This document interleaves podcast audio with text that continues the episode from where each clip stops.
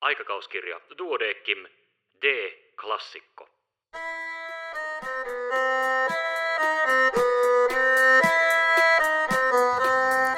Tervetuloa mukaan, minun nimeni on Kari Hevossaari.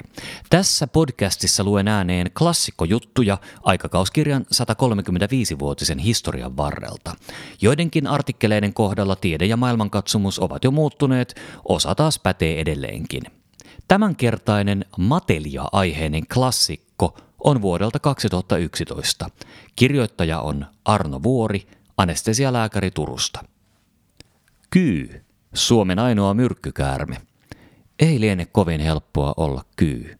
Aina voi joutua tallatuksi tai muuten tapetuksi, yritti miten sinnikkäästi tahansa luikertaa karkuun.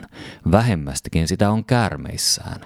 Kyyhän on oikeastaan aivan ystävällinen otus, ei tee pahaa kenellekään, jos ei häiritä, paitsi mitä nyt myyrille ja muille tuholaisjursijoille. Seurallinenkin kyy voi olla ja viihtyy kyisessä porukassa – Kerrankin tavattiin yhdestä ja samasta talvipesästä 800 kyytä. Edeltävän sitaatin ovat kirjoittaneet Leikola ja Hyrske vuonna 1980. Kyykäärme, eli Vipera berus, on Euroopan yleisin ja Suomen ainoa myrkkykäärme. Se on maailman pohjoisin käärmelaji ja sitä tavataan kaikkialla Euraasian pohjoisosissa – Kyyn elinaluetta ovat lämpimät ja aurinkoiset maa-alueet, joista löytyy suojapaikkoja. Esimerkiksi hakkuuaukeat, peltojen ja soiden reuna-alueet ja kallioiset seudut ovat sen mieleen. Kyitä tavataan lähes koko Suomessa Saariselän korkeudelle saakka. Kyy kuuluu kyykäärmeiden eli Viperidae heimoon. Väriltään kyyt ovat harmaita, harmaan ruskeita tai mustia. Sinertävät ja harmaat ovat yleensä koiraita, ruskeat puolestaan naaraita. Mustissa kyissä on molempia sukupuolia. Kyyn pää on litteä ja kolmiomainen. Silmäterä on pystyssä oleva soikio. Selässä on sahalaita kuvio, joka mustilla yksilöillä ei välttämättä erotu. Vatsapuoli voi olla vaalea, harmaa tai tumma ja aivan hännän pää on vatsapuolelta keltainen tai punertavan oranssi. Kyy on ollut kautta vuosisatojen eläin, joka on herättänyt voimakkaita tunteita ja johon on liittynyt erilaisia uskomuksia. Vanha kansa uskoi kyyn pistävän myrkky kielellään. Tästä lienee tullut nimitys kyyn pisto. Kyseessä on kuitenkin purema.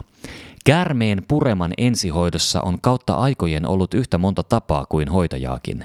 Vanhan uskomuksen mukaan kyy kiirehtii pistettyään veteen. Jos käärme ehtii veteen ennen piston saanutta, on se pistetylle kuolemaksi, päinvastaisessa tapauksessa kyylle. Myrkytystä on pyritty hoitamaan viilloin, imemällä myrkkyä pois ja asettamalla sokeripala puremakohdan päälle kyyn anatomiaa ja fysiologiaa. Kyy on vaihtolämpöinen selkärankainen matelia. Täysikasvuisena se on tyypillisesti noin puolen metrin mittainen. Kyy voi elää jopa 25-vuotiaaksi. Se talvehtii horroksessa tavallisesti maan alla olevassa kolossa syyskuusta huhtikuulle. Naaraat heräävät pari-kolme viikkoa myöhemmin kuin koiraat. Koiraat luovat nahkansa ja kamppailevat naaraista. Vahvin koiras pääsee parittelemaan. Sperma tukkii hedelmöittymisen tapahduttua munanjohtimen uloimmat osat viikoiksi. Kyy on ovovivipaarinen eläin. Naaras hautoo munimansa munat sisällään niiden kuoriutumiseen asti ja synnyttää elokuussa 4-20 elävää 14-25 senttimetriä pituudeltaan olevaa poikasta, jotka kasvavat noin 10 senttimetriä vuodessa. Kylmässä maassamme naaraat synnyttävät vain joka toinen vuosi. Kyyn näköaisti on heikko ja kuulo erittäin huono, sillä ei ole edes tärykalvoa. Kyyn tärkein aisti on hajuaisti. Käärme lipoo kielellään ilmasta hajuhiukkasia suuhunsa. Siellä ne kulkeutuvat niin sanottuun vomeronasaali-elimeen, jossa aistisolut sijaitsevat. Kyy aistii hyvin myös tärinää. Sillä on tätä tarkoitusta varten kolumella niminen luu ihmisen sisäkorvaluiden tilalla. Kyllä on myös infrapunasäteiden havaitsemiseen perustuva niin sanottu kuudes aisti. Se pystyy havaitsemaan itseään lämpimämpiä kohteita, kuten myyriä, kahden celsiusasteen tuhannesosan tarkkuudella. Aistin elimet sijaitsevat ylähuulessa. Kyyn iho muodostuu suomuista, jotka suojaavat sitä vaurioilta ja elimistön kuivumiselta. Suomut ovat paksumpia mekaaniselle rasitukselle alttiiksi joutuvalla vatsapuolella. Iho on rutikuiva, eikä hikirauhasia ole. Ainoat rauhaset ovat anaaliset hajurauhaset, joiden avulla kyy vikittelee vastakkaista sukupuolta, suojautuu vihollisiltaan ja merkitsee reviiriään. Koska tällainen iho ei ole elastinen, joutuu kyy luomaan nahkansa kasvaessaan jopa parin kuukauden välein. Samalla luodaan myös silmien suojana olevat liikkumattomat kalvot. Käärmeen luuranko on yksinkertainen. Se koostuu päänluista, selkärangasta ja kylkiluista. Nikamia ja kylkiluita saattaa olla sadoittain. Sen sijaan raajojen ja lantion luut puuttuvat. Leukanivel on erikoinen rakennelma, joka sallii kyytä itseään isompien saaliiden nielemisen. Tätä helpottaa se, ettei alaleuan luu ole edestä yhtenäinen, vaan antaa tilaa sivusuunnassa. Käärme on kehittänyt kiemurteluun perustuvan tarvittaessa yllättävänkin tehokkaan ja nopean tavan liikkua. Se on niin taitava, että se pystyy myös uimaan ja jopa kiipeämään puuhun. Kyyn hengityselimet käsittävät henkitorven, keuhkoputket, keuhkot ja ilmapussin.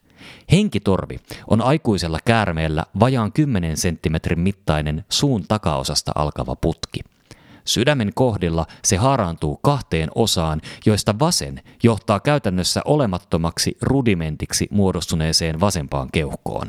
Oikea keuhko on 15 senttimetriä pitkä putkimainen elin, jossa alveolit sijaitsevat ikään kuin keskiputken lukemattomina pieninä pullistumina. Hengitystiet eivät muodosta samanlaista puustoa kuin esimerkiksi nisäkkäillä, vaan kaasut vaihtuvat lähempänä ilman keskivirtausta. Keuhkon jatkeena on vajan 10 senttimetrin mittainen erikoinen ilmapussi, jonka avulla kyy pyrkii mielenkiintoisella tavalla eliminoimaan hengitysteiden anatomisen kuolleen tilan. Sisäänhengityksen aikana vähähappinen ja hiilidioksidipitoinen kaasu siirtyy keuhkoista ilmapussiin ja keuhkoihin virtaa tuoretta kaasua. Tällainen järjestely on biologisesti ainutlaatuinen kokeilu. Se toimii ilmeisen hyvin ottaen huomioon sen, että käärmeen kolmilokeroisessa sydämessä, kaksi eteistä ja yksi kammio, on suuri hapettuneen ja hapettumattoman veren sekoittuma. Käärmeillä ei ole lainkaan pallea lihasta, joka nisäkkäillä tyypillisesti huolehtii keuhkoventilaatiosta noin 85 prosenttisesti. Kaikki keuhkotuuletus on siis kylkivälilihasten ja käärmeen liikkeen varassa – Käärmeen sydän on hyvin liikkuva. Se siirtyy sitä mukaan, kun ruokabolus, kuten hiiri, etenee. Näin elin välttää ulkopuolelta siihen kohdistuvan puristuksen aiheuttaman täyttymisvajeen. Ruoansulatuselimistö muodostuu pitkästä ruokatorvesta, pienestä mahalaukusta, lyhyestä ohutsuolesta ja paksusuolesta. Ruoan liike kanavassa tapahtuu pääasiassa koko ruumiin liikkeen seurauksena toisin kuin nisäkkäillä, joilla peristaltiikka on voimakasta. Ruoansulatuskanava päättyy kloakkiin, jonne päätyvät myös virtsa- ja lisääntymisrauhasten tuotteet. Naaraskyllä on kaksi munasarjaa, joista munatorvet johtavat munasolut kohtuun ja sitä kautta kloakkiin. Uroksella sukusolut syntyvät parillisissa kiveksissä ja kulkeutuvat siemenjohtimia pitkin kloakkiin. Lisäkivekset puuttuvat. Uroskyyllä on kaksi hemipenistä, joista Paritellessa vain jompikumpi on käytössä vieden siittiöt naaraan kloakkiin. Käärmeet ovat seksuaalisia nautiskelijoita. Niiden kopulaatio kestää kymmeniä minuutteja. Kyyn pureman hoidon kulmakiviä. Kyyn myrkkyrauhaset ovat itse asiassa muuntuneet sylkirauhaset, ja myrkky sisältääkin kunnioitettavan määrän entsyymejä. Tähän perustuu myrkyn leviäminen ja vaikutukset uhrin elimistössä paikallisesti tai jopa systeemisesti. Hypovolemia yhdistyneenä vapaan hemoglobiinin sakkautumiseen munuaisissa onkin myrkyn tuhoisimpia vaikutusmekanismeja. Koska myrkky sisältää runsaasti proteiineja, ovat vakavatkin allergistyyppiset reaktiot tavallisia ja myös tämä on otettava hoidossa huomioon. Anafylaktoidisesta reaktiosta on todennäköisesti kyse, jos oireet ovat erittäin nopeat, voimakkaat ja allergiselle reaktiolle tyypilliset.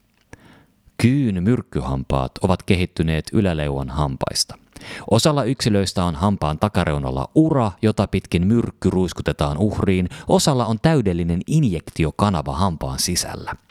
Pureman yhteydessä myrkkyä joutuu uhriin ruiskeena vaihteleva määrä, minkä vuoksi myrkytyksen oireiden etenemistä on hyvin vaikea ennakoida tapauskohtaisesti. Aina on varauduttava vaikeaankin taudinkuvaan. Asiaan vaikuttaa myös uhrin koko. Joka pureman yhteydessä uhriin ei välttämättä joudu myrkkyä lainkaan, mutta myrkyn pääsy elimistöön aiheuttaa purema-alueelle voimakasta kipua, turvotusta ja mahdollisesti ihon värin muutoksen. Myrkky etenee tyypillisesti kudosvälitiloissa solujen välisiä sidoksia pilkkomalla, muun muassa sisältämänsä hyaluronidaasin avulla. Tavallisesti myrkytys pahenee melko hitaasti kymmenien minuuttien tai tuntien aikana ja se voi edetä joskus vielä vuorokaudenkin kuluttua puremasta. Myrkytys saattaa kehittyä henkeä uhkaavaksi etenkin lapsilla ja vanhuksilla ja aiheuttaa istukkaverenvuotoja raskaana oleville. Oikean ja nopean hoidon ansiosta kyynpuremasta johtuvia toksiinin aiheuttamia kuolemantapauksia ei kuitenkaan Suomessa ole tiedossa sitten 1980-luvun. Tietoon tulleita kyynpuremia sattuu Suomessa 50-150 vuosittain. Määrä on suurempi, jos talvi on ollut leuto tai runsasluminen ja kesä lämmin. Tällöin kyyt ovat talvehtineet hyvin ja ovat kesällä liikkeellä aktiivisesti. Ruotsalaisten tietojen mukaan kuolleisuus on 1-2 promillen luokkaa ja Ruotsissa puremien ilmaantuvuus on keskimäärin 200 tapausta vuodessa. Hoidossa on keskeistä riittävä seuranta ja tarvittaessa massiivinenkin nestehoito. Munuaisvaurion mahdollisuuden vuoksi tulehduskipulääkkeitä ei suositella. Vaikeat tai nopeasti kehittyvät oireet edellyttävät vastamyrkyn eli Viperatab antiseerumin käyttöä. On myös muistettava pureman yleiset hoitoperiaatteet, esimerkiksi mahdollinen mikrobilääkkeen ja tetanusprofylaksin tarve. Myrkytyksen hoitoa on tarkemmin käsitelty muun muassa terveysportissa. Loppuun vielä taulukko muodossa kyyn pureman seuranta ja hoito. Ensin seuranta. Aina potilaan paino, raajan ympärysmitta, syke, verenpaine, tunto, periferian lämpö, diureesi, nestellista. Lievät yleisoireet. Plasman hemoglobiini, verenkuva ja trombosyyttimäärä, veriryhmä sekä virtsan proteiini ja veri. Keskivaikeat yleisoireet. Edelliset lisäksi verikaasuanalyysi, plasman natrium ja kaalium, ristikoe, keuhkokuva, EKG. Vaikeat yleisoireet. Edellisten lisäksi plasman urea, kreatiniini, APTT, albumiini, kalsium, osmolaalisuus, kreatiinikinaasi ja INR sekä virtsan natrium ja osmolaalisuus. Ja sitten se hoito. Ensihoito. Potilaan rauhoittaminen, raajan immobilisaatio. Toimittaminen hoitopaikkaan. Glukokortikoiditabletin voi ottaa, mutta sen tehosta ei ole näyttöä eikä tästä saa aiheutua viiveitä.